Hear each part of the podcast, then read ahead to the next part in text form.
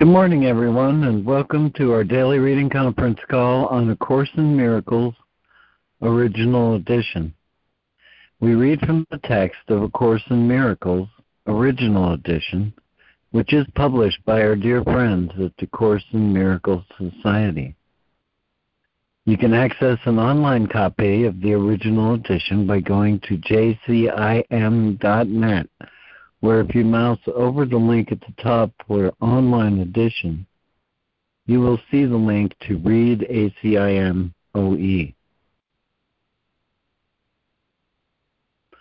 On that same top of the page menu, or the same drop down off the top menu, there is also a link to subscribe to an excellent daily email sent to you by the Course in Miracles Society, which contains both the workbook lesson and the text reading for the day.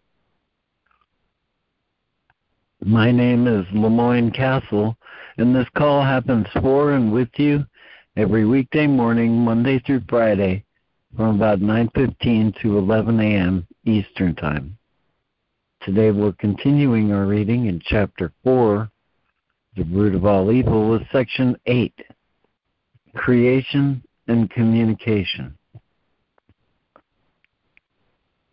And at the top of the hour, we'll pause for remembrance of our lesson for the day, uh, led again this morning by Fran, as she so faithfully does. Let's, hmm. That's, ask you, Lori, if you have a one of your wonderful noetic openings for the call. I do do, I do, and I'm so glad for it today. It's a poem from Hafiz called This Place Where You Are Right Now. This place where you are right now. God circled on a map for you. Wherever your eyes and arms and heart can move against the earth and sky, the beloved has bowed there. Our beloved has bowed there, knowing you are coming. I could tell you a priceless secret about your real worth, dear pilgrim.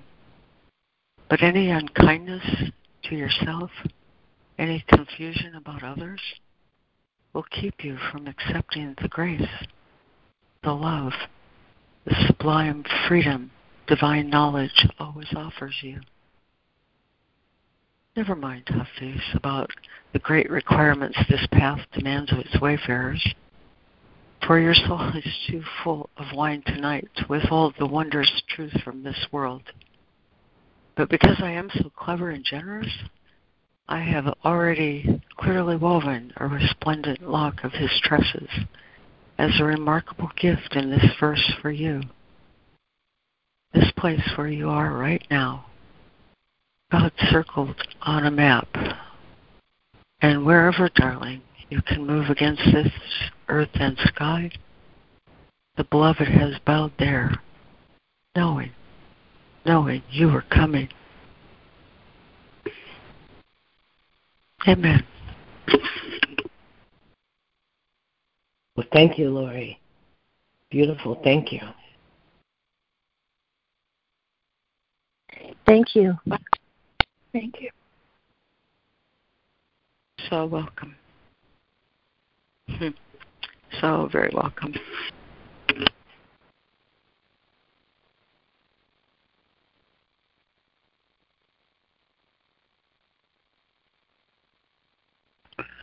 Thank you, Lori. I'll let that one sink in. Okay, um, with me and uh, you this morning I have on my list here, I have Lori, uh, in terms of reading, Lori, Fran, Jude, Robin Marie, Jessica, and Karen. Uh, uh, is there anyone else who's joined the call who'd like to say good morning and maybe join the reading list?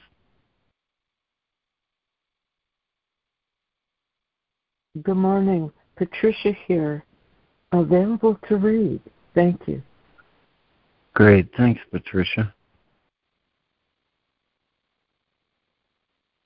Anyone else like to just say good morning? Okay.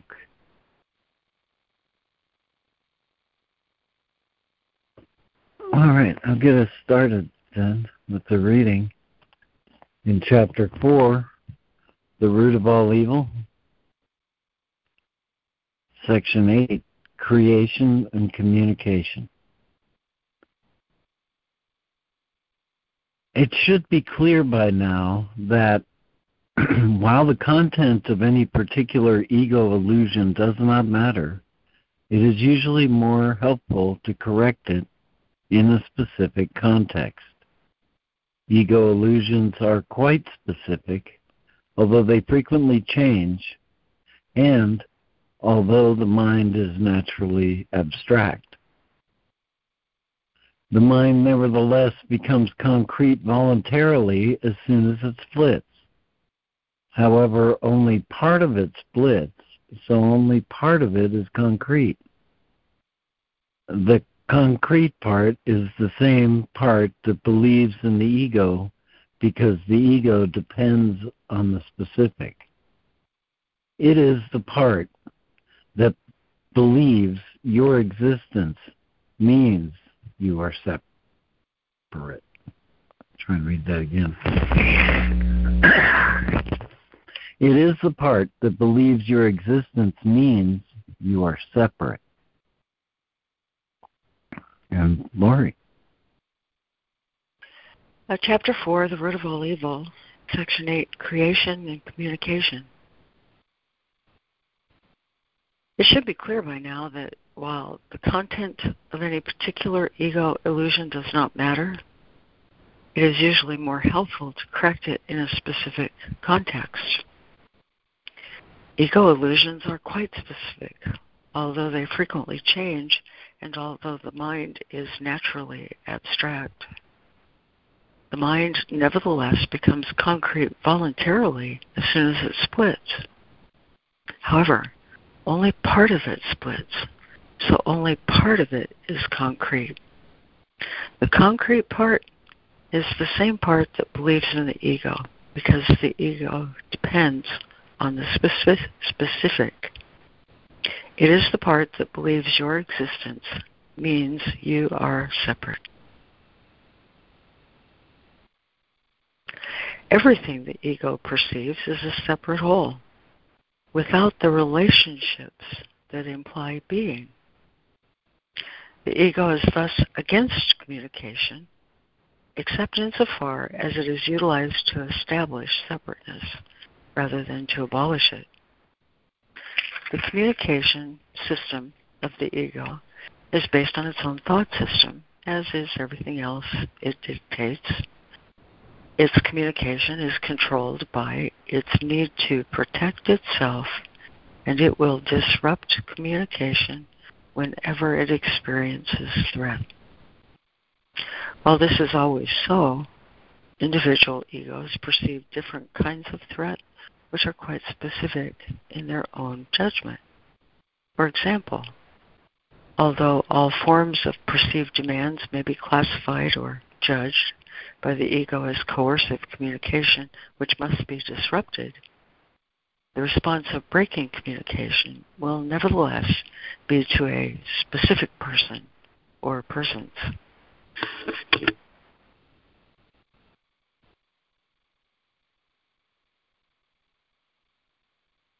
Thank you, Lori and Fran. 95. Everything the ego perceives is a separate whole, without the relationships that imply being. The ego is thus against communication, except in so far as it is utilized to establish separateness rather than to abolish it. The communication system of the ego is based on its own thought system as is everything else it dictates. Its communication is controlled by its need to protect itself, and it will disrupt communication when it experiences threat. While this is always to, so, individual egos perceive different kinds of threat, which are quite specific in their own judgment.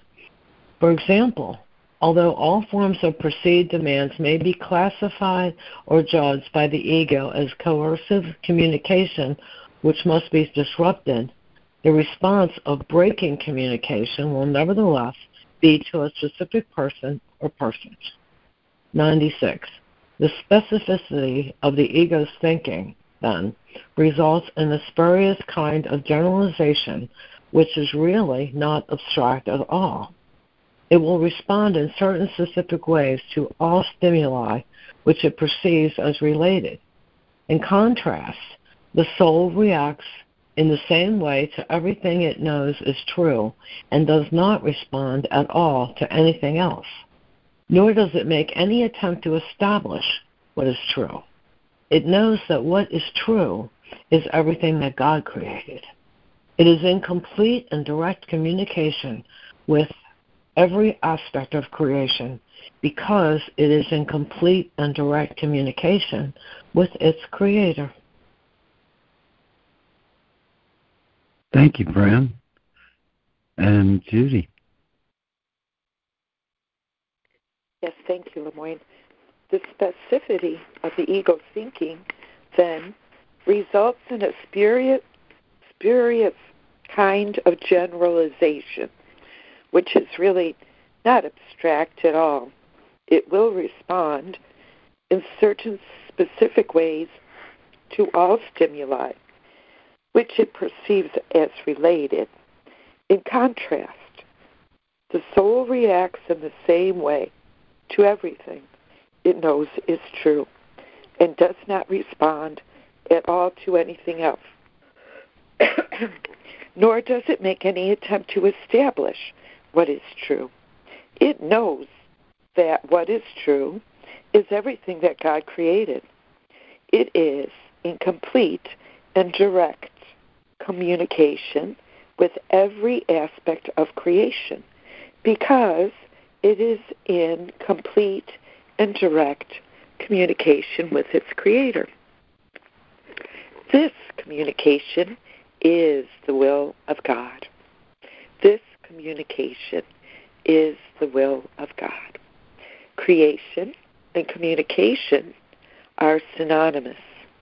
Creation and communication are synonymous. God created every mind by communicating His mind to it, thus establishing it forever as a channel for the reception of His mind and His will.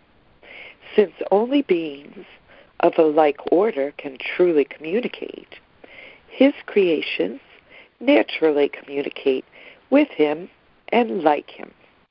This communication is perfectly abstract in that its quality is universal in application and not subject to any judgment, any exception, or any alteration. This communication is perfectly abstract in that its quality is universal in its application and not subject to any judgment, any exception, or any alteration. God created you by this and for this. The mind can distort its function, but it cannot endow itself with functions it was not given. That is why the mind cannot totally lose the ability to communicate, even though it may refuse to utilize it on behalf of being, on behalf of being.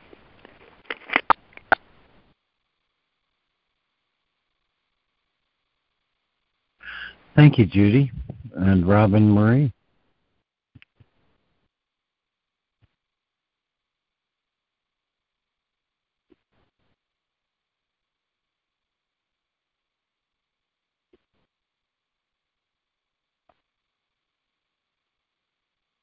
let's see. Um,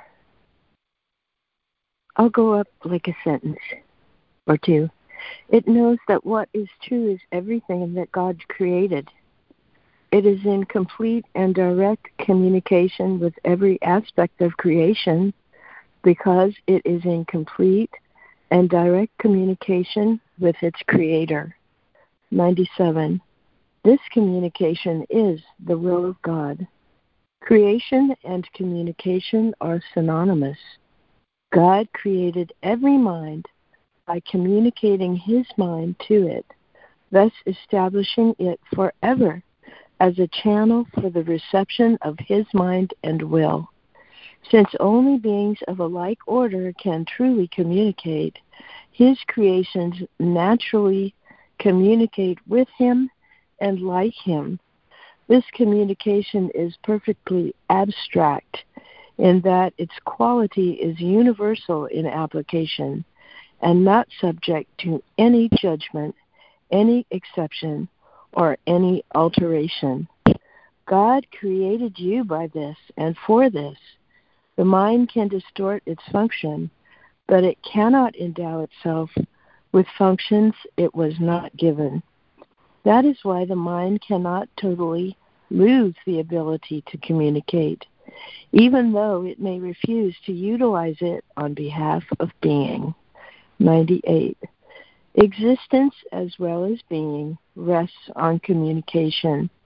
Existence, however, is specific in how, what, and with whom communication is judged to be worth undertaking. Being is completely without these distinctions.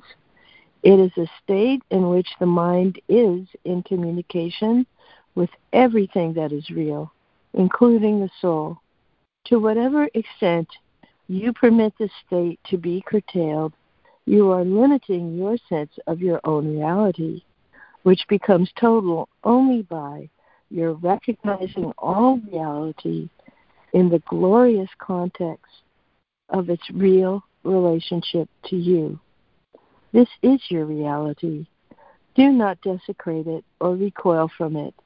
It is your real home, your real temple, and your real self.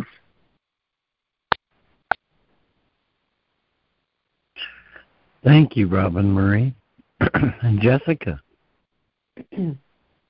98.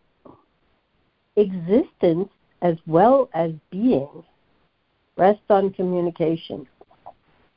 Existence, however, is specific in how, what, and with whom communication is judged to be worth undertaking. Being is completely without these distinctions.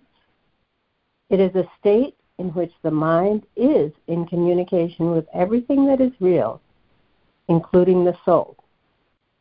To whatever extent you permit this state to be curtailed, you are limiting your sense of your own reality, which becomes total only by your recognizing all reality in the glorious content context of its real relationship to you. This is your reality. Do not desecrate it or recoil from it. It is your real home, your real temple, and your real true self. God, who encompasses all beings, nevertheless created beings who have everything individually but who want to share it to increase their joy. Nothing that is real can be increased except by sharing. That is why God Himself created you. Divine abstraction takes joy in application.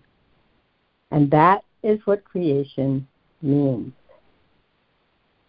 Quote how, quote what, and quote to whom are irrelevant because real creation gives everything, since it can create only like itself. Remember that in being, there is no difference between, quote, having and, quote, being, as there is in existence. In the state of being, the mind gives everything always.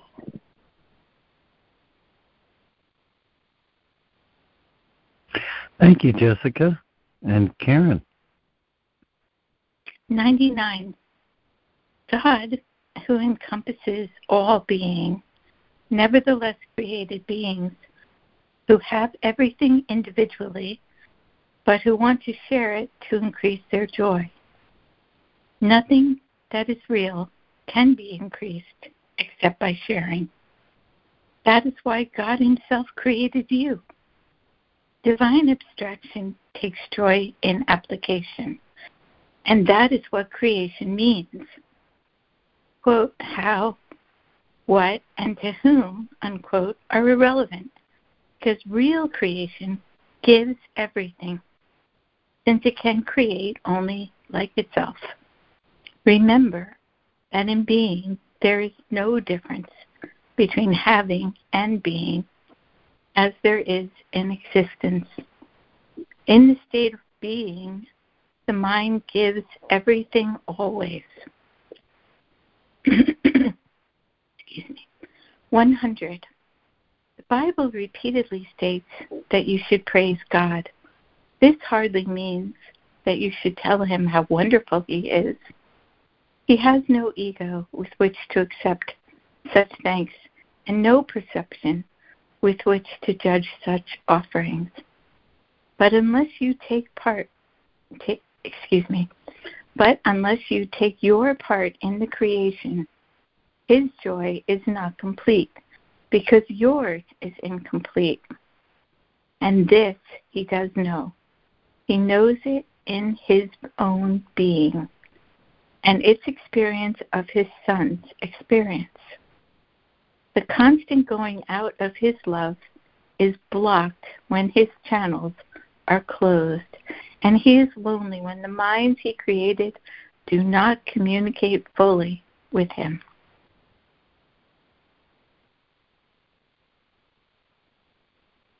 Thank you, Karen and Patricia. The Bible repeatedly states that you should praise God. This hardly means that you should tell him how wonderful he is. He has no ego with which to accept such thanks, and no perception with which to judge such offerings. But unless you take your part in the creation, His joy is not complete because yours is incomplete. And this He does know. He knows it in His own being and its experience of his son's experience. The constant going out of his love is blocked when his channels are closed. And he is lonely when the minds he created do not communicate fully with him. 101 God has kept your kingdom for you, but He cannot share His joy without you. He cannot share His joy with you until you know it with your whole mind. Even revelation is not enough because it is communication from God. It is not enough until it is shared. God does not need revelation returned to Him, which would clearly be impossible but he does want revelation brought to others. This cannot be done with the actual revelation because its content cannot be expressed. And it is intensely personal to the mind which receives it. It can, however, still be returned by that mind through its attitudes to other minds, which the knowledge from the revelation brings.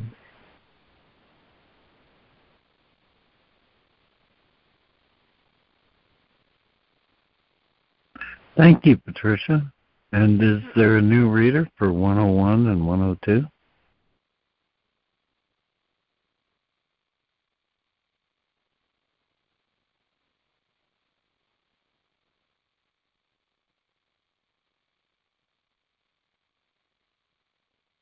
New reader for 101 and 102? This is Renee. Where? What, what chapter are we in?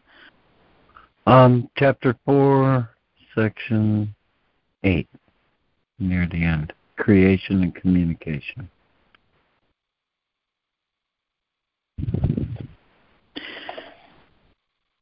Okay. One. 101. Mm-hmm. God has God has kept your kingdom for you, but he cannot share his joy with you until you know it is with until you know it with your whole mind. Even revelation is not enough because it is a communication from God. It is not enough until it is shared. God does not need revelation returned to him, which would clearly be impossible but he does want revelation brought to others. This cannot be done with the actual revelation because its content, content cannot be expressed and it is intensely personal to the mind which perceives it. It can, however, still be returned by that mind through its attitudes to other minds which the knowledge from the revelation brings. God is praised whenever any mind learns to be wholly helpful. This is impossible without being wholly harmless, because the two beliefs coexist. This is impossible, excuse me, without being wholly harmless, because the two beliefs coexist. The truly helpful are unvulnerable because they are not protecting their egos so that nothing can hurt them. Their helpfulness is their praise of God, and He will return their praise of Him because they are like Him, and they can rejoice together. God goes out to them and through them, and there is great joy through the kingdom. Every mind that is changed adds to this joy with its own individual willingness to share in it the truly helpful are God's miracle workers, whom I direct until we are all united in the joy of the kingdom. I will direct you to wherever you can be truly helpful and to whoever can follow my guidance through you.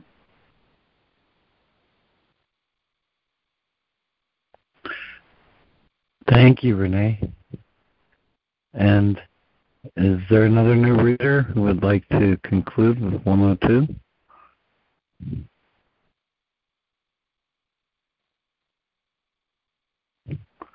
Another new reader? Okay. Back to you, Lori. Oh, yeah. God is praised whenever any mind learns to be wholly helpful. This is impossible without being wholly harmless because the two beliefs coexist. The truly helpful are invulnerable because they are not protecting their egos so that nothing can hurt them. Their helpfulness is the praise of God, and He will return the praise of Him because they are like Him, and they can rejoice together. God goes out to them and through them, and there is great joy throughout the kingdom. Every mind that is changed adds to this joy with its own individual willingness to share in it. The truly helpful are God's miracle workers, whom I direct until we are all united in the joy of the kingdom. I will direct you to wherever you can be truly helpful and to whomever can follow my guidance through you. Amen for today. Well, thank you, Lori. And uh, you mentioned earlier reading this one twice, and I don't know if you folks want to read it again, uh, one paragraph at a time. Like a song. Oh yeah, I I do. I do.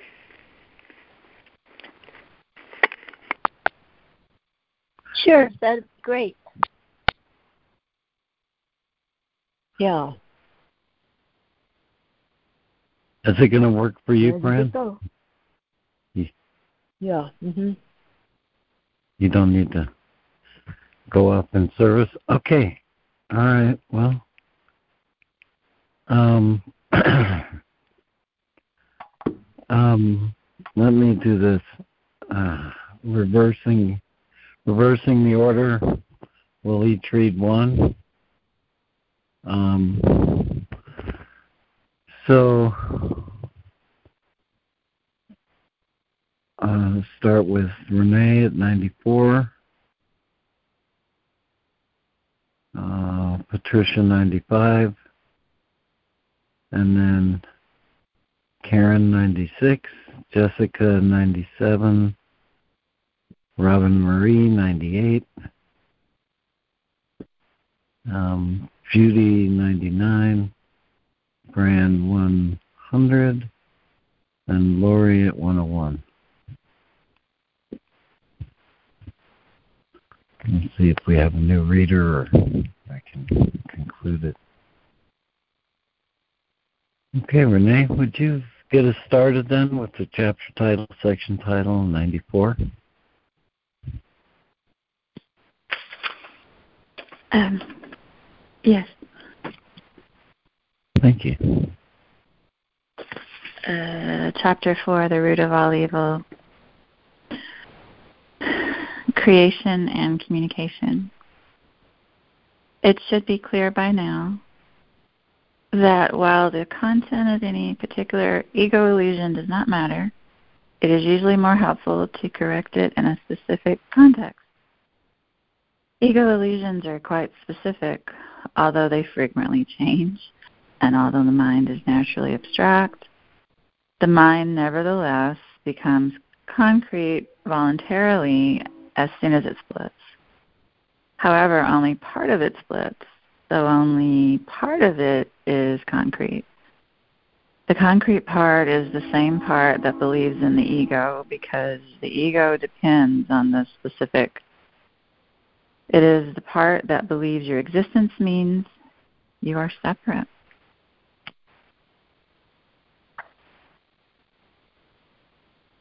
Ninety-five.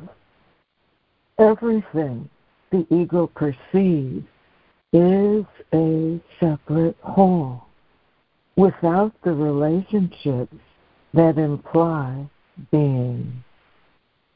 The ego is, thus, against communication, except in so far as it is utilized to establish separateness rather than to abolish it. The communication, the communication system of the ego is based on its own thought system. As is everything else it dictates. Its communication is controlled, controlled by its need to protect itself. And it will disrupt communication when it experiences threat.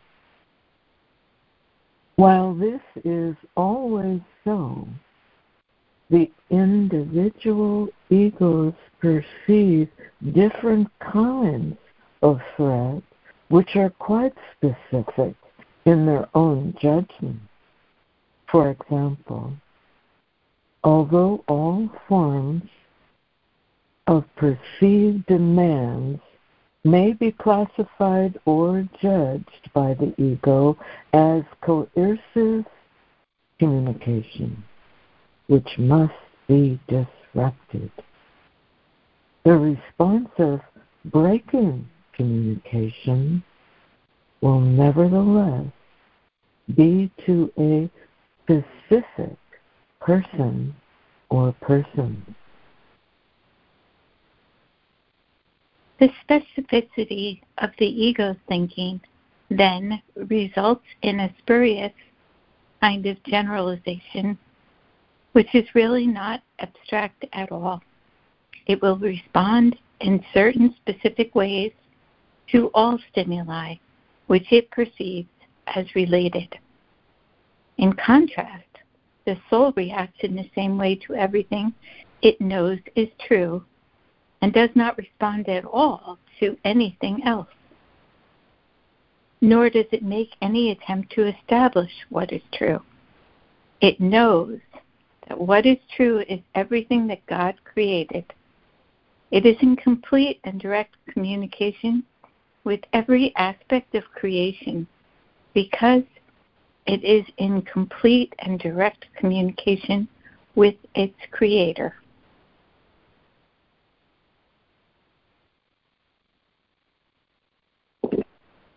97.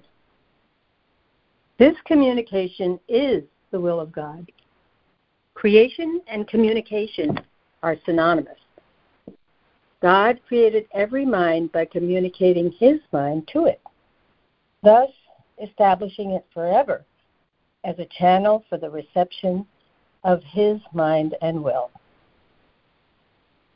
Since only beings of a like order can truly communicate, his creations naturally communicate with him and like him.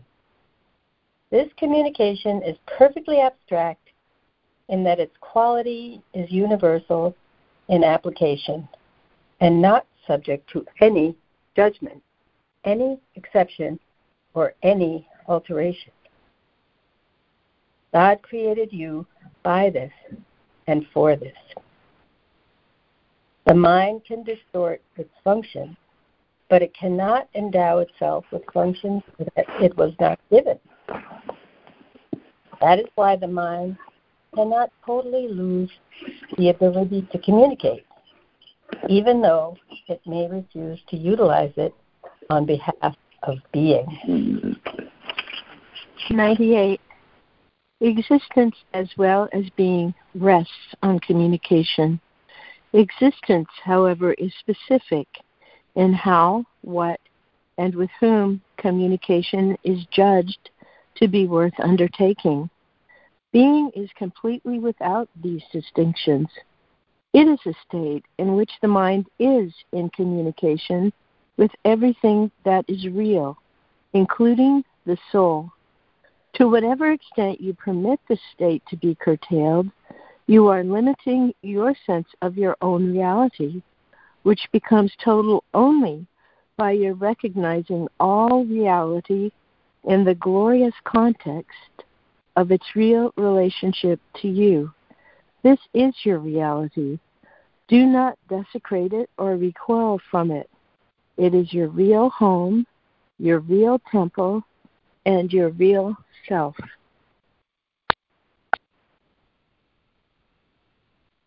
Ooh wee. This is your reality. Do not desecrate it or recoil from it. It is your real home, your real temple, and your real capital self.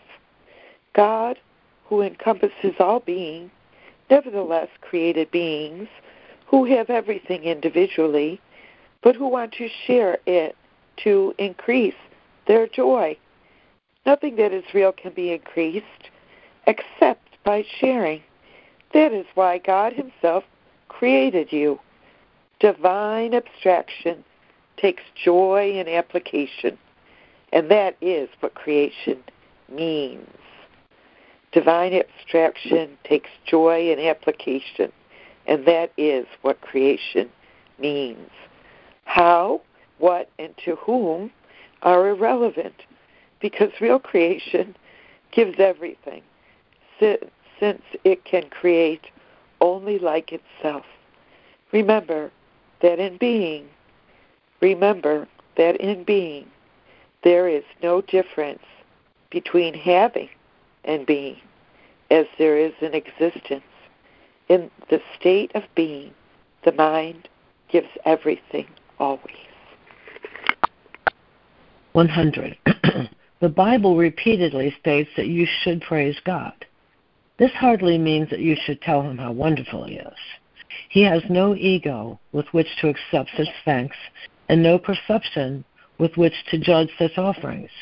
But unless you take your part in the creation, his joy is not complete because yours is incomplete. And this he does know.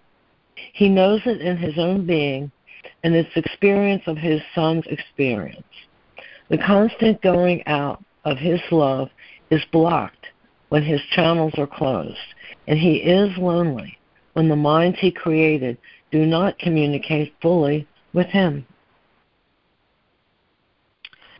God has kept your kingdom for you, but He cannot share His joy with you until you know it with your whole mind. Even revelation is not enough because it is communication from God. It is not enough until it is shared. God does not need revelation returned to Him, which would clearly be impossible, but He does want revelation brought to others. This cannot be done with the actual revelation because its content cannot be expressed, and it is intensely personal to the mind which receives it. It can, however, still be returned by that mind through its attitudes to other minds, which the knowledge from the revelation brings.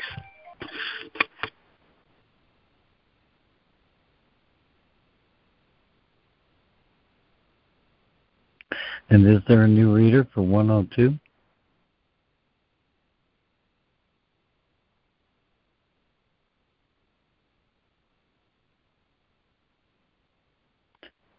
Okay, You. I'll read it.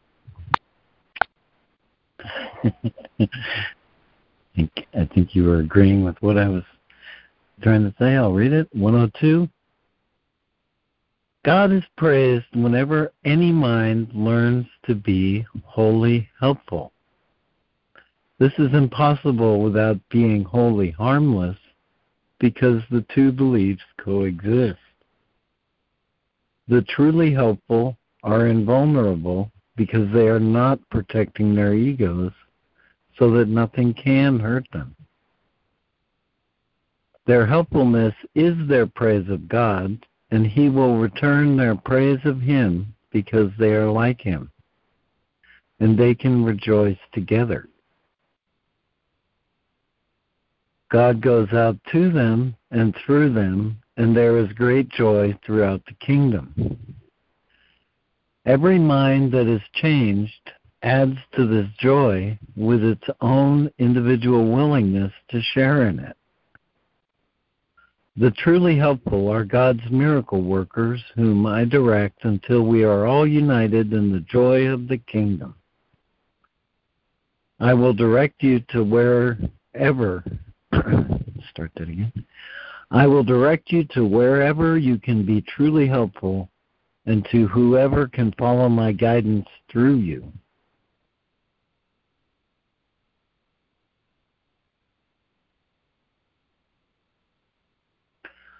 Well, thanks everyone, and uh, I think that brings us right to the lesson. So I ask you give your attention to Fran as she leads us in today's lesson. Lesson 46. God is the love in which I forgive. Take us away, friend. Thank you. Hi, everybody. We are in the first part of the workbook, and today our lesson is lesson 46 God is the love in which I forgive. So I shall read the lesson and then we'll do our five minute practice on it. Okay. God is the love in which I forgive. God does not forgive because he has never condemned. And there must be condemnation before forgiveness is necessary. Forgiveness is the great need of this world, for that is because it is a world of illusions. Those who forgive are thus releasing themselves from illusions, while those who withhold forgiveness are binding themselves to them. As you condemn only yourself, so you forgive only yourself.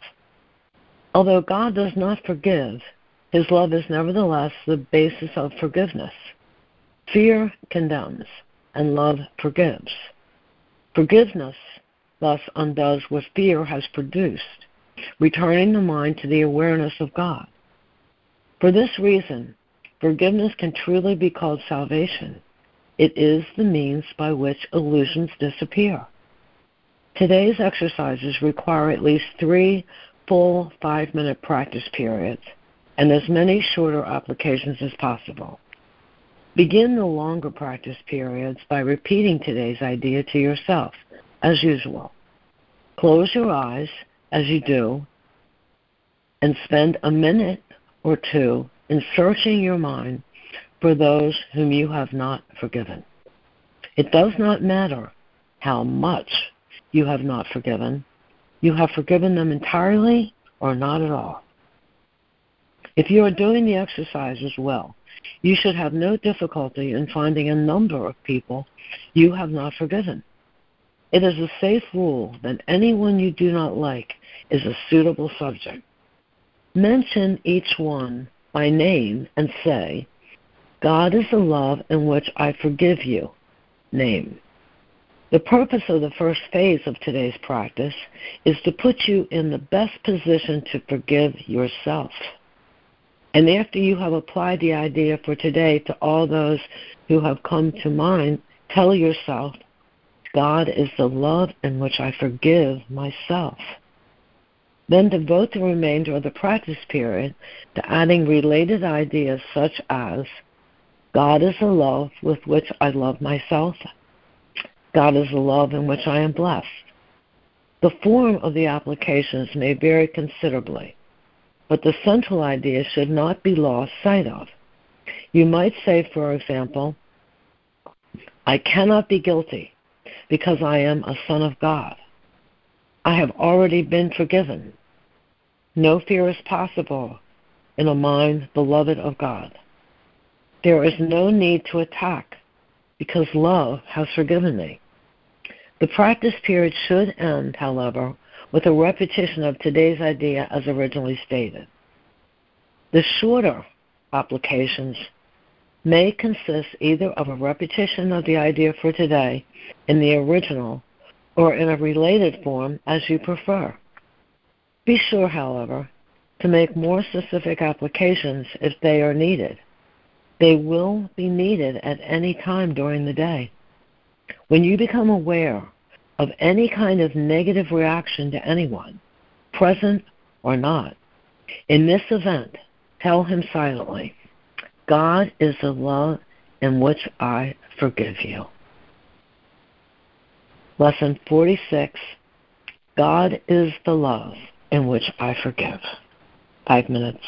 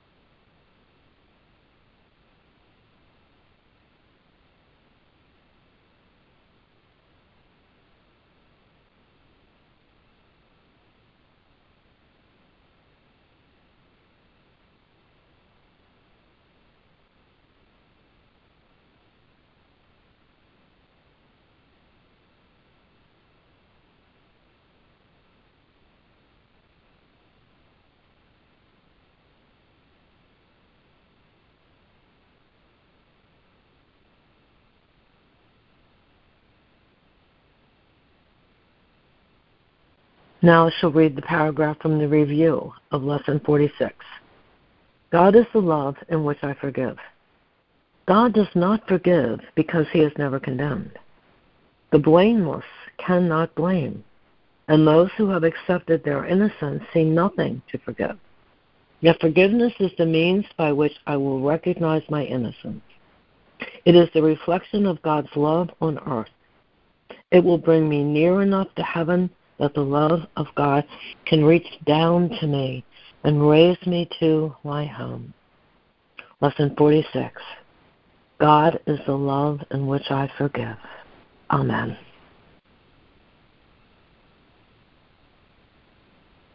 Fran. Thank you, Fran. Thank you, Fran. Amen. Thank you, Fran. Well, thank you, guys. Good morning. It's Karen. Um, I sort of had a, a preview of this lesson last night in meditation. Um, my true self is the God part of my mind. Um, God is the mind in which I think. My true self mind, my God mind is loving. And when it when I'm in my true self, that's beingness, you know, that's when being happens and it flows out, the extension flows out, the love flows out. Um, the false self the false self came into be came into um, came into existence or manifested when I blocked God's love. By blocking the love through fear, I've I've solidified a lot of contraction.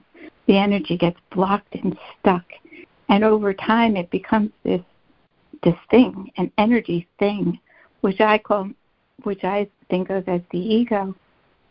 When I'm identified with the love, God is the love in which I forgive. I'm sending love out indiscriminately, it says to everything, right? To everything in my beingness. It just flows out to everything the way God's love flows out to everything, just like sunshine. It you know, it doesn't it doesn't have specialness. It doesn't exclude certain people.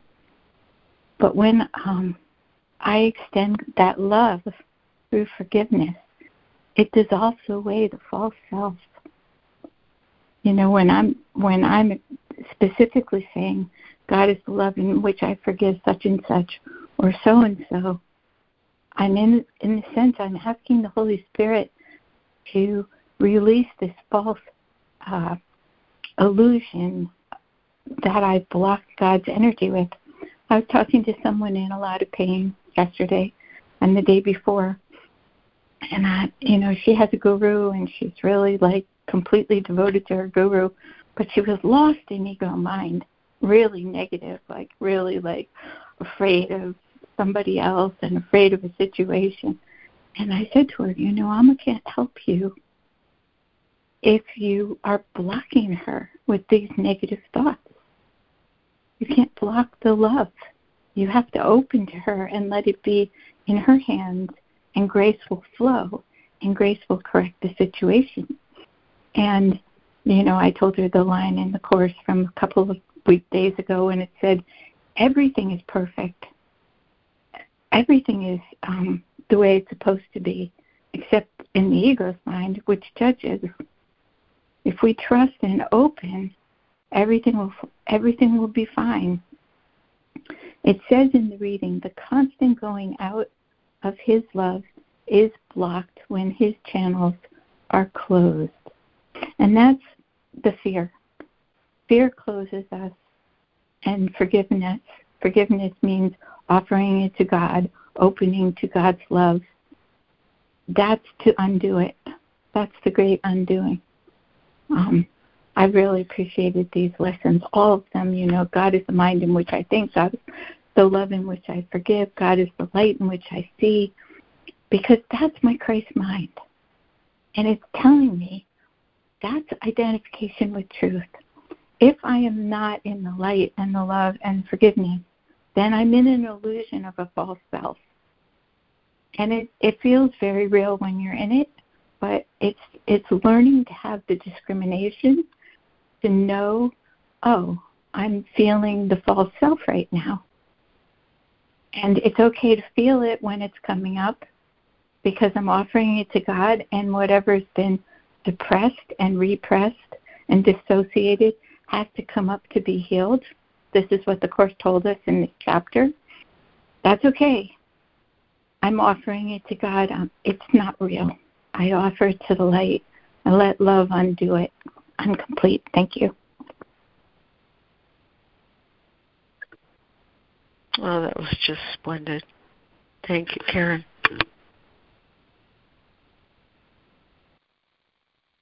Thank you, Karen. Thank you, Karen.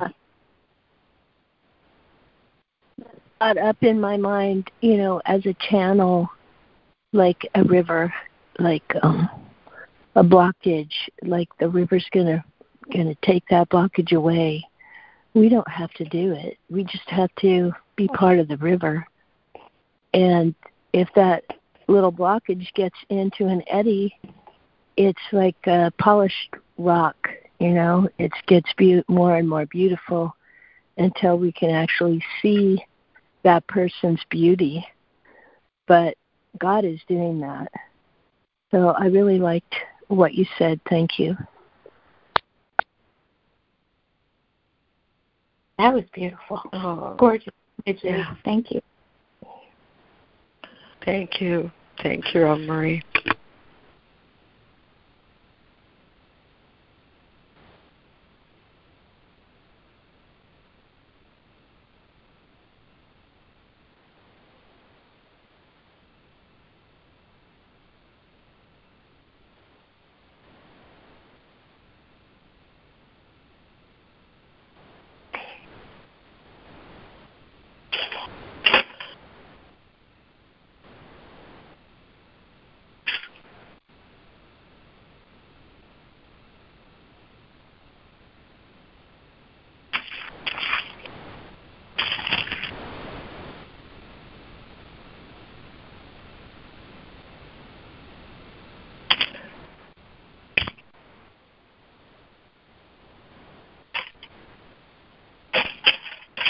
Okay, I have a question. Um, a few days ago, I think it was maybe yesterday's reading, I'm not sure, but it was talking about depression and dissociation. In the text, I think it was referring to how the ego dissociates and represses our higher mind and our true self. But um, the question is is the reverse true? Because I was using it in the reverse, which would be to, as if to say that um, my I'm also repressing and, and dissociating from the negativity sometimes. So they can't be they can't be undone if I hide them in my in my unconscious and you know that's why it says think of the people that you need to forgive even the ones you and if you don't like someone then that means that that's a person that represents something to you that you need to forgive um, question mark i'm done thank you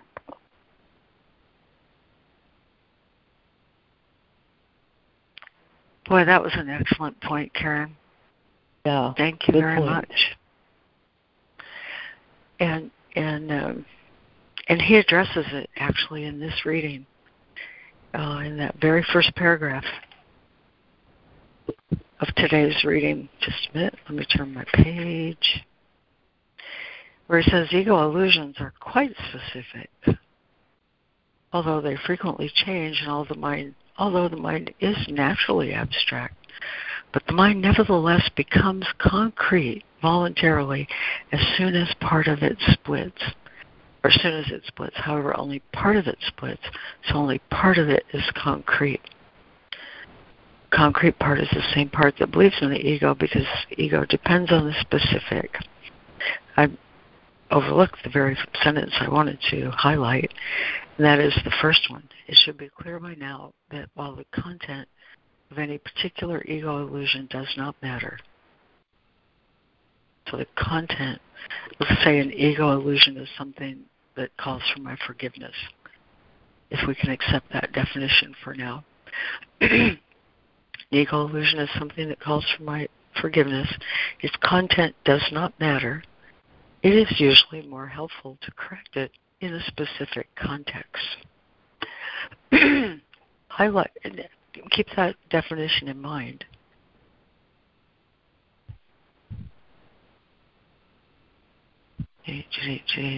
I have to find. Thought I had it at my fingertips. Keep that definition in mind while I find one more paragraph that I just absolutely must read. Take me just one second. I thought I had its tab open. 348, chapter 3, paragraph 48, where he says, God and the souls he created remain in surety and therefore know that no miscreation exists. Truth cannot deal with unwilling error because it does not will to be blocked out.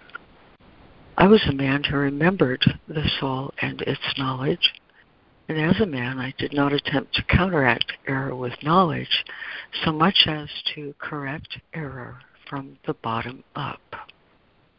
Correct error from the bottom up. I read in exactly the same way that I read that first sentence. It should not it should be clear by now that while the content of any particular ego illusion does not matter, we're not going to put a band aid on it um, by counteracting error with knowledge so much as correct it from the bottom up. It is usually more helpful to correct it in a specific context because ego illusions are quite specific and frequently change, even though the mind is abstract naturally. so when we say this lesson, um, we're actually saying, oh, Father, I agree with you that it is most helpful for me to correct my mistaken thinking in a specific context. And here's a great example.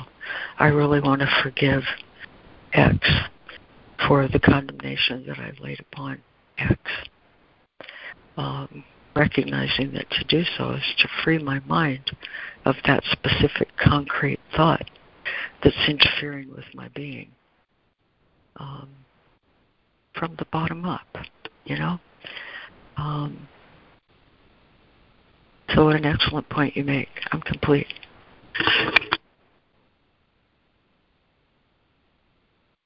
Super great. Bye, guys. Yeah, that was good. Thank you, Lori.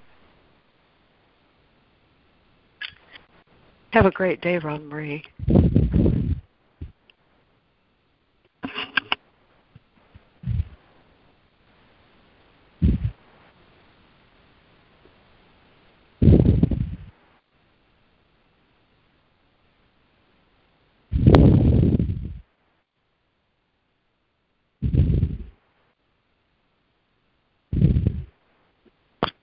Can uh, can I share another thing?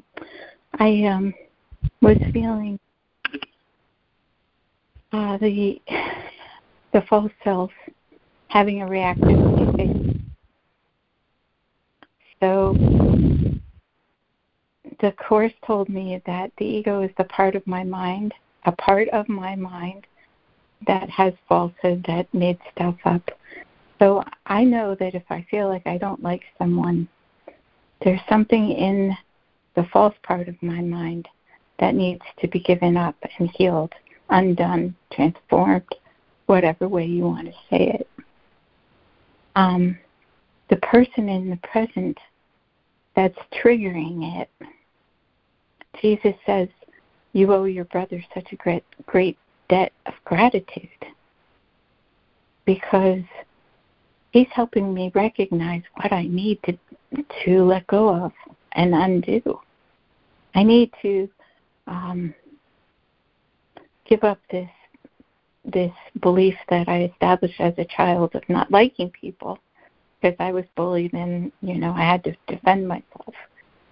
So the present day person is nothing but a gift to help me remember how to or remember what needs to be healed to offer it up someone was saying on the earlier call, "Oh, you're hurting yourself and you're hurting everyone if you feel this." And I was thinking, no, it's the only way that that I can offer it to the Holy Spirit. I mean, it's unpleasant to feel anything negative, but if we don't acknowledge it and offer it to the light, it can't be transformed. We don't have to put any power in believing in it now. That's really the thing. When something shows up that's negative, we just have to know it's an illusion. That's that's the big thing I want to take away. I have to undo the belief that it's real. And then ask the Holy Spirit to take it away because I don't want it. But if it doesn't show up and I don't feel it, I can't offer it to the light. Anyway, I think I got that right, but if I didn't, please feel free, Lori, to tell me I'm complete. Oh, my dear. You know, I have a, a real life example uh, that I've worked. seems like I worked on it for a long time. It took me a long time to release it, but um, back in, I'll try and make it short. Back in '98, '99, I had a job I loved. I was particularly well suited for it. I did it marvelously. And I was recognized um, all over the country for the quality of the job I did in that work. And I got to travel, and I was, you know, I I just loved my job. I loved it, and and people were blessed because I did it well. And um, and and it was a great it was a great thing. And all of a sudden, um, I got sick, and the sickness affected me in a way that I was absolutely blind to. Other people weren't, but I was. And as a consequence of that, I um, was asked to take a hiatus from that job. I took that, I read that situation as an utter betrayal and it launched me actually uh, straight out of my mind of atonement into a mind of grief and loss that lasted a long time. Long, long time. Um, took me. I knew that the problem was unforgiveness, but the name of the person, the, the name of the problem was attached to a person the name of the problem was I believed in betrayal. That was the name of the problem. I attached that belief to a person. And because of that false association in my mind, um, the belief in betrayal was just too devastating for me to get past by myself. And in my life in practice it really did appear to happen and really did have um, multiple i mean a really wide array of bad consequences for me. And so to say that that was all illusion was more than i could do um, and at the same time i had all of these feelings as a consequence of this loss and betrayal. And so you make the point that unless i feel this I can't release it, you are absolutely and utterly right. We have a tendency to say God doesn't want us to experience anything bad. Um, and that is true. That is true. I'm sure our loving Father does not wish that for us. But in the process of healing the divisions in the mind, uh, there will be things that hurt because we believe in them. because the mind can't release the belief, the ego mind can't release the belief in these things that hurt so very badly. Forgiveness is um, forgiveness is the Holy Spirit's greatest gift, and it is absolutely a gift. excuse me, done for me, not by me. You know, the reason my my my loss and grief lasted so long was because I thoroughly believed that it was my responsibility to forgive the person who had a name. That was the error. You see, it was not a person who had a name. It was the idea that I could be betrayed. I had to release that. And the only way I could get to that point was by trusting love. And um, and and some part of me knew that. Thank God, some part of me knew that. Some part of me knew this was the wave I had to ride um, until it was finished. Um, but when it was finished, it was finished, and I'm so grateful for that. Um, forgiveness is the greatest gift that God gave to bless our minds, and um, and it's in the experiencing of the feeling that I can release my belief in it as a real thing. And um and some of those wounds, you know, might go over many lifetimes. I don't know. Some of those wounds might be for the collective. I don't know. Um you know, some of those wounds, I can think of this betrayal wound also as something my mother transmitted to me because she suffered from that same idea. You know, so I, I don't know all of the tentacles that these wounds have. I just know that when it's on my lap, it's for me to um, to feel to the extent that I can feel and rely on Holy Spirit trust trusting love for the release of it.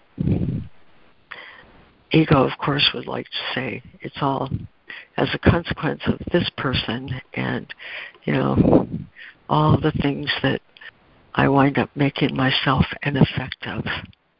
And that's the nature of the problem right there. I I become the effect of this thing that happened. I lose contact with me. When I am an effect of a thing that happened, or I'm an effect of someone's treatment of me, or I'm an effect of um, anything that happens to me. I am not me. I am an effect. And I must rely on the Holy Spirit to restore the truth of me to my awareness. Forgiveness is His gift for that. I'm complete. Thank you. Thank you, Lori. That was beautiful. Perfect. Thank you was. so much. Thank you so much, Lori.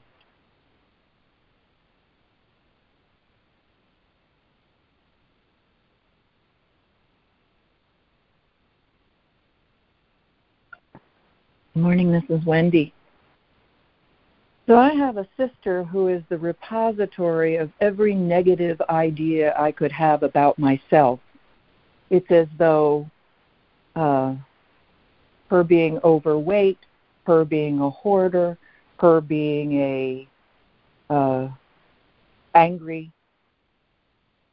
I really wanted her to hold all. I mean, unconsciously, I had no idea this is how it was working, but everything I didn't want to be, but I believed in, she carried. And I need to forgive myself for all that projection because these were things I were I was afraid of and but but I believed in and then I quietly assigned it to somebody else. And to reel all those things back in and go, no, I'm not a bad person.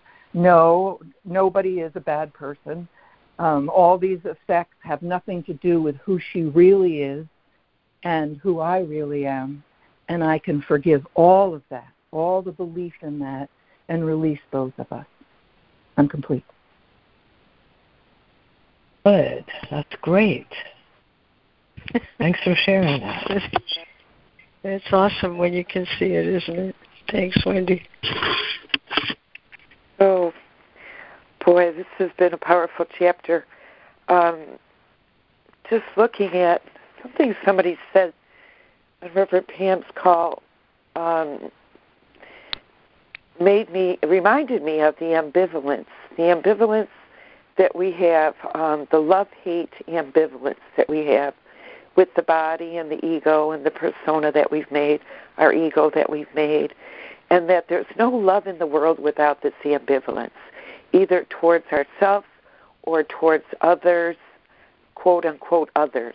Now, this whole idea of for, having to forgive myself or uh, quote unquote others is you know is all all encapsulated in the fact that we believe we're separate from God, you know, and that we can't do that, that we can't make ourselves into a body image and make ourselves guilty of things that we think and we say and we do in the body image because it's just a dream. We're just play acting roles. For whatever reason, the Course says I don't have to understand, but I have to understand what's true and what's false. And, and when I go to the Holy Spirit for interpretation of my perceptions, time after time after time after time, he reveals to me the, the illusory nature of these roles that we play in our holy relationships with one another, to see the falsity of them, and to restore us to the awareness of the totality of the one mindedness. And, you know, it takes practice. You know, that it took me a long time um, letting go and, and still not taking the bait, you know, taking the bait um, you know that that people are going to say and do things um, that trigger me, and whatever triggers me is something that I don't like about myself, and you know that if I got one finger pointing out in accusation or condemnation or blame, um, that that's something that needs to be healed, and there's a whole lot of all, all of that going on everywhere in the world. I mean, just Lori, you're sharing about you know the um, the group, the group, you know the the the general consciousness of humanity, and it's but the course even speaks to us of that the historical significance of it all, the accumulated history of it all doesn't matter. It's only in the moment. The eternal validity of our changeless, changeless, perfect state of being spirit and the only eternal validity eternal validity belongs to the spirit that God created us as spirit. He did not create the body, he did not create the world. That was something that's created out of illusory mind separate from God. That's a dream state. Now I don't have to understand the the magnificence of what this course is trying to explain to me. All I have to do is deal with my the immediacy of my own peace of mind, which with practice has come to be um, not a whole lot of level confusion going on here for this girl. This girl knows she's spirit. She knows she's purely mind. And, you know, I have a body and I have pain in my body. You guys know that. You've heard me share that. But you can't touch who and what I am as God created me. You simply cannot hurt me. You can't hurt me because I don't confuse myself with the body. I don't confuse others as being an image of their own making. So no matter what they say or do, good or bad, heroic or or demon or villain, they're all just dream roles on the stage and life is a wonderful stage. It's a wonderful play. And it's the divine abstraction that's taken joy in doing it for whatever reason it's doing it.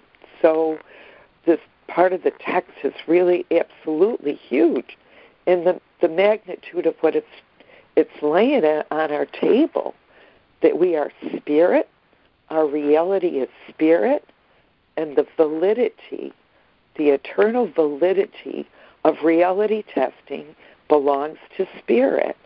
That's where my truth is. That's where my happiness is. That's where my peace is. That's where my limitless joy is. Because it takes joy in divine abstraction. The confusion, the level confusion, is thinking that my identity, my happiness, my safety and my protection, and my joy lie in being a body. That's a limited, itsy bitsy teeny weeny fearful state of identification, which is a false sense of self. So, this level confusion, confusing the spiritual with the physical, is something that makes the difference, discerns the difference for this girl, Jude here, in understanding who and what she is in truth, that she's spirit, purely transcendental awareness of mind, that everything is an idea manifesting in divine abstraction. Of course, in form, but that's not my reality because it's changes and it's temporal in space and time, all of which don't apply to me. None of those rules or laws apply to who and what I am in truth. Enough out of Jude. That was six minutes. Pretty good, huh? I'm complete.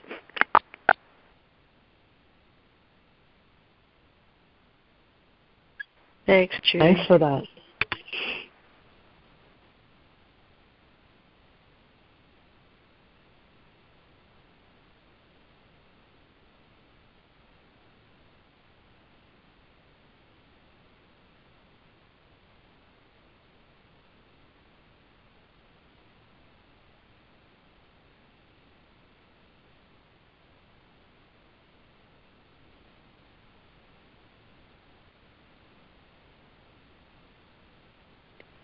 Oh, that there's only one love, the love of God.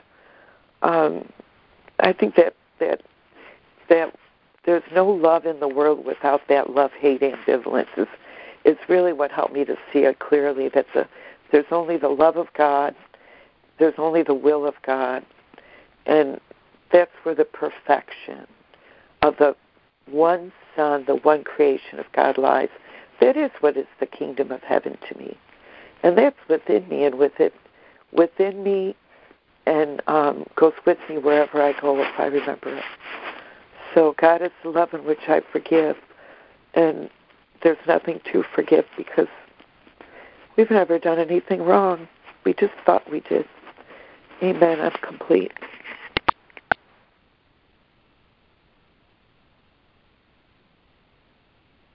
Thanks, Judy. Thank you, Judy.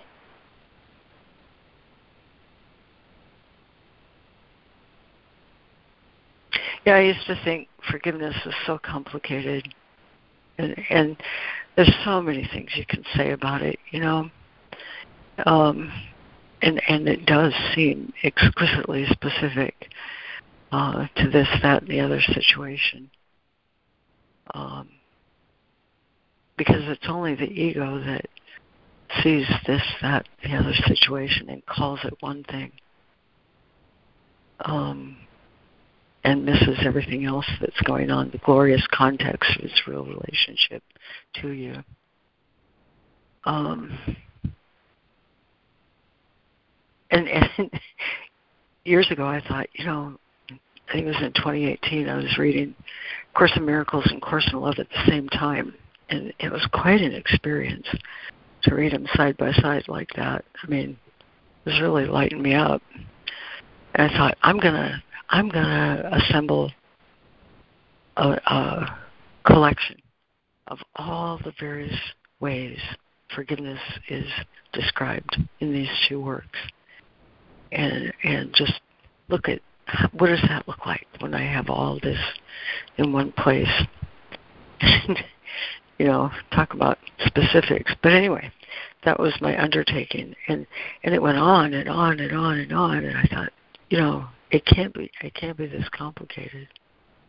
And it isn't in the end it isn't it was just oh. just a few um months ago it came to me uh, forgiveness is what I need to do anytime I'm blaming somebody else for how I feel. You know, uh, it's just really, really simple. I have a feeling that I don't like, and someone is surely responsible for it. Wherever the blame falls uh, is irrelevant. It's that maneuver. I have a feeling someone else is responsible for. That's the maneuver that is the error and when I can um, see how simple that is, then all I need to do is uh, look at my feeling and experience it as a gift of release uh, for my mind and heart. You know, after I was done sharing a little bit ago, I thought, you know, of the great Ramana Maharshi quote that mind makes the abyss that the heart longs to cross. We don't like this feeling of disunity, disharmony, uh, dismay, disappointment, disillusionment, depression. We don't like it. We can't tolerate it because we're beings of love. And it's it's my mind's error that makes this abyss. It makes the gap, makes the the uh, space in which that thing I love is lost. That thing I love is my truth, the truth of me. And um, I think that's why it's commonly said the longest distance anywhere in the world is the distance between the mind and the heart. And why A Course in Love enjoins us uh, to wholeheartedness. Because it's the recognition that it's the mind's error that makes this abyss. The mind's error being someone else is responsible for how I feel. Something else is responsible for how I feel. I choose the feelings I would have, you know. So anyway, a lot you can say about forgiveness, but it always boils down to um, it's something that releases my mind from uh, a trap that I really don't want uh, because it keeps me from the love I truly am. I'm complete.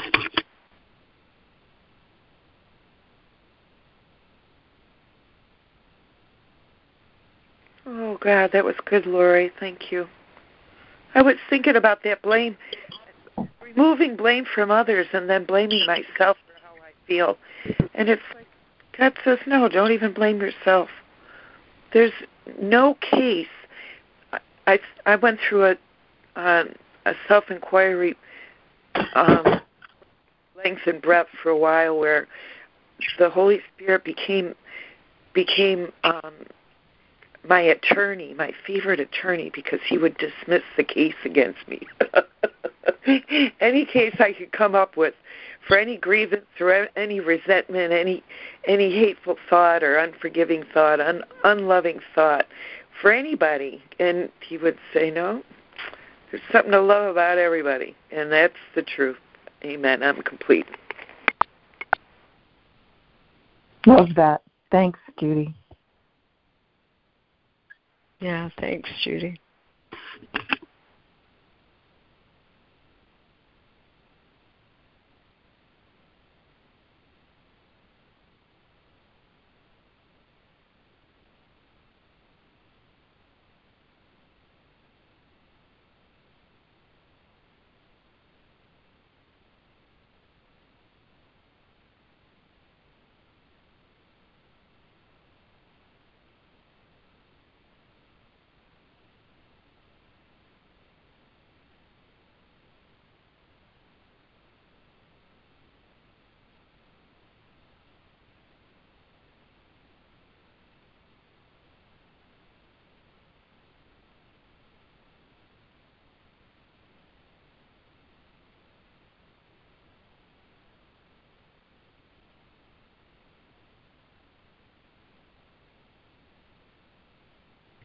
Was always so strongly impressed with um, recollections of people who were in Nazi German, um, Nazi German war camps, and um, you know, my mother came through Europe during World War II, and when she was just she was just still a teenager, like 18, and her sister was 19, and she actually worked in in in in um, in war camps, and um, then fled to Canada um, and made it to the states. But um, she would never speak of the war. She wouldn't even.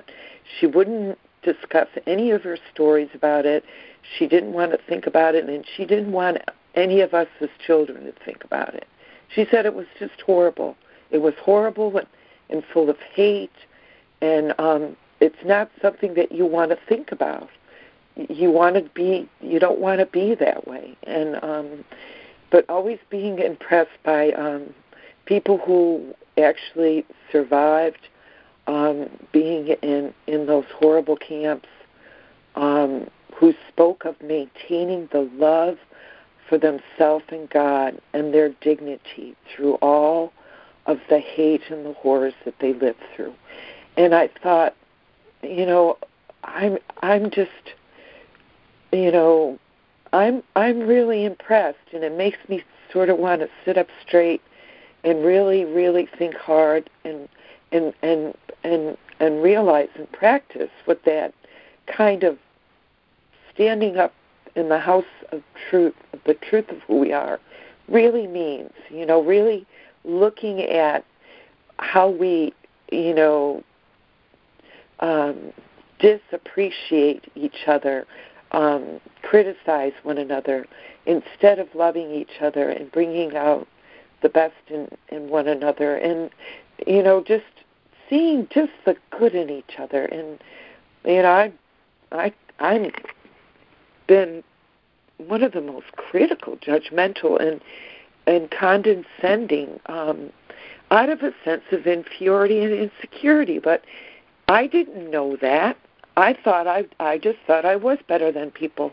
I really did because that's what the ego does. And you know, the text has spoken of that recently to us that knowledge doesn't compare anything, that everything is seen as one and there's only one, one and no other, and there's nothing to compare it to because it's all beautiful and kind and light and and true and happy and joyful and to stand in that truth beyond perception. Now this is beyond the perceptual mind, beyond the limited mind that sees through the body, that sees itself as a body. It's all beyond that. Christ consciousness is beyond all that. But this is what I'm aspiring to rise to, identifying solely with that, capital that. I am capital that. So it's it's it's who we are. And I don't I don't know that we have to do anything or try. Just have to remember ourselves with it. Rejoin it. Laura use that word join rejoin ourselves to it, restore ourselves to it. We're already in the storehouse, in the treasure house, claiming our peace and our our non-contingent peace, our non-contingent happiness, our non-contingent joy, no matter what. And don't let anything shake it up or disturb it, because that capital that is who we are. Amen. Thank you guys for being here. So happy to be with you. I am complete.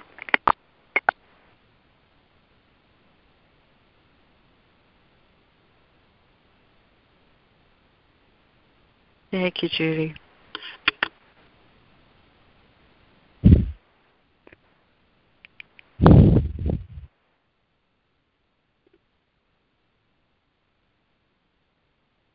Thank you, Judy.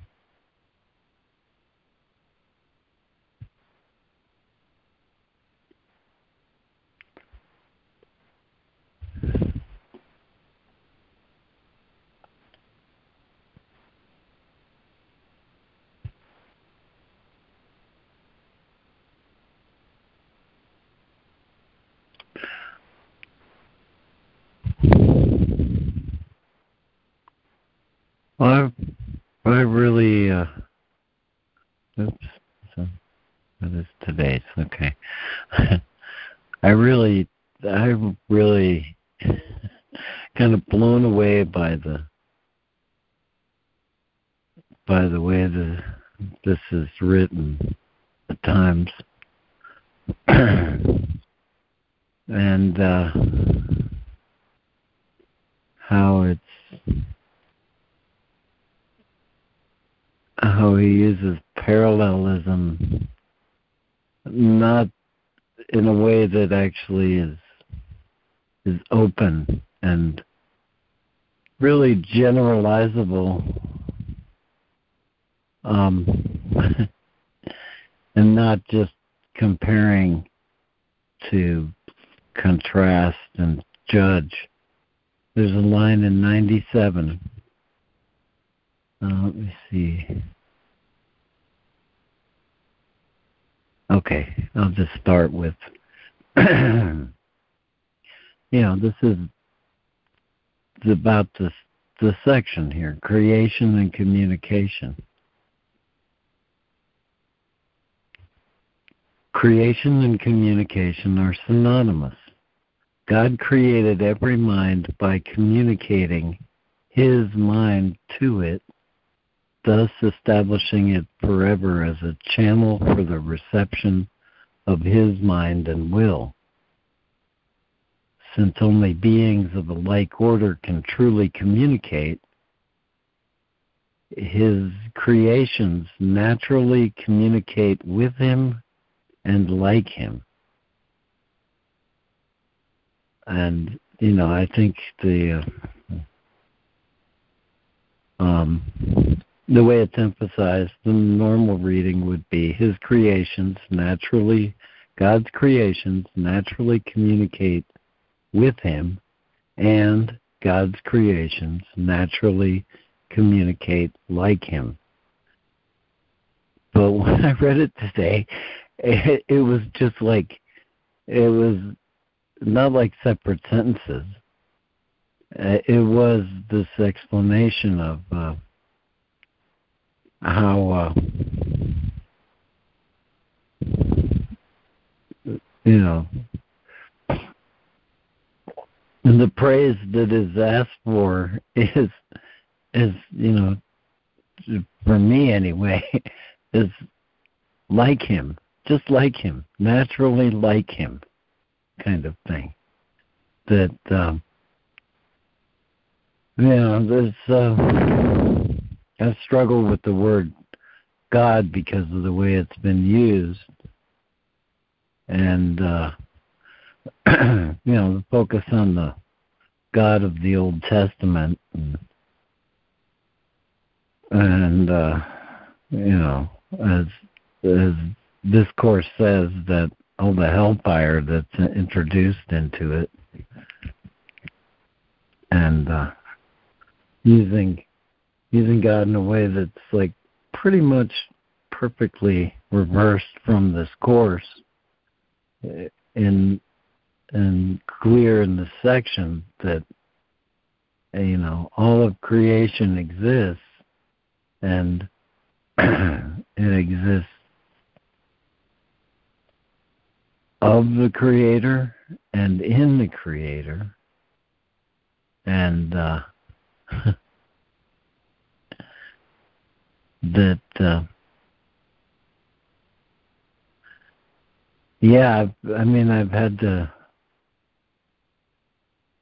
I guess it's um, uh, you know forgive the misapprehension of of God that includes fear, which is just the same problem again. You know, it's separating, judging, and uh, and all that just merely calls for forgiveness. doesn't require a lot of uh, struggling.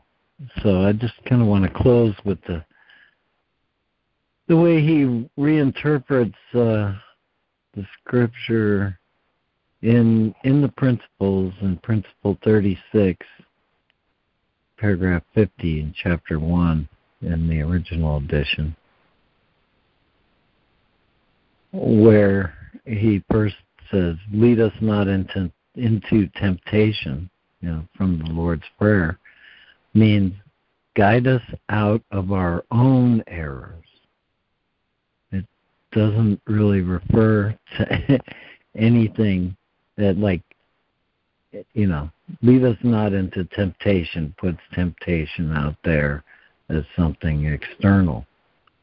But the problem is erroneous beliefs leading us, you know, to remain in separation.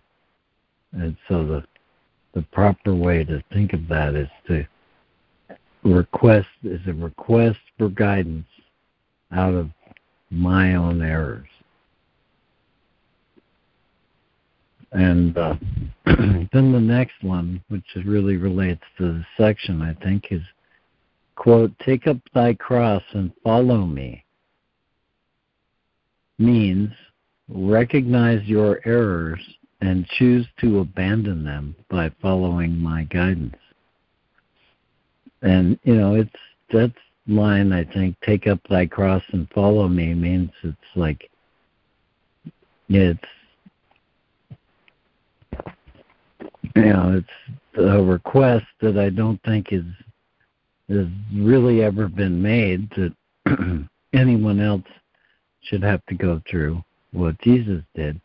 And and in fact, in general, it's not it's not the way it used to be around that. And that and that's good, but the point being that the that somehow the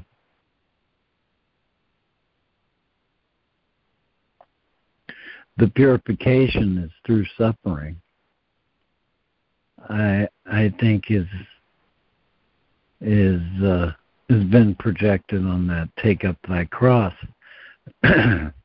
And uh i really really get a sense when he says take it up he means he means uproot it you know. And it's my my cross. I made it right? So this is these are the judgments that would separate me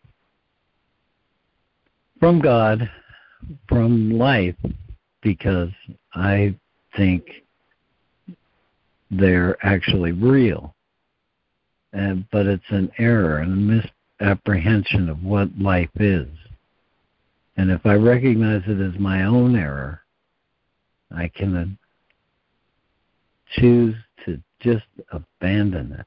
This is the proper use of defense is to dissociate from error. It's not to repress it or fight against it or anything, but dissociate from the error enough so that the uh, truth can be seen. And the guidance is it's pretty clear in the in the workbook about forgiveness. And forgiveness simply being the uh, if you will, the uh, rebirth of acceptance. And uh,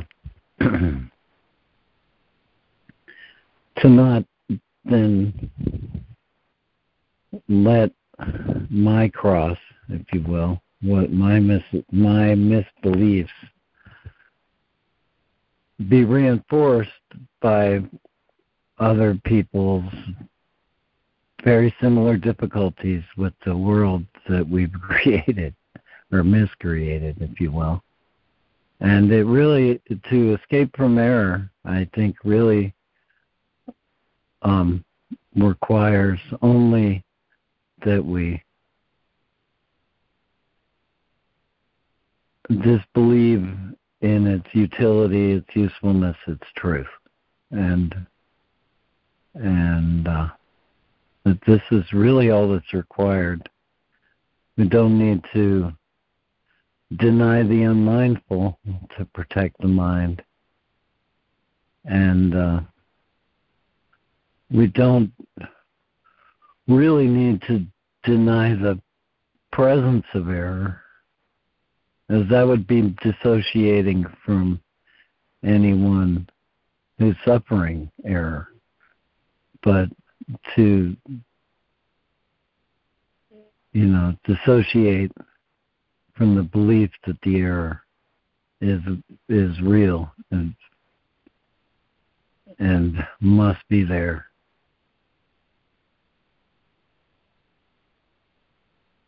in reality.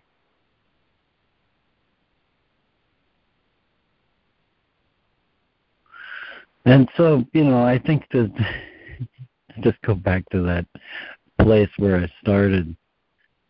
His creations naturally communicate with him and like him. And yeah, I still hear that as an invitation to simply like God, to like the life that I've been given. That's all. It's uh, it's beautiful, and I'm complete. And uh, that was beautiful. Thank you, LeMoyne. I thank everyone for being here this morning. Those who read, listened, Thank you, shared. Thank you. Oh, and thank you for your patience, Diana. I know I put you on mute and left you there. I mean, you could have unmuted yourself, but um, No worries, if LeMoyne.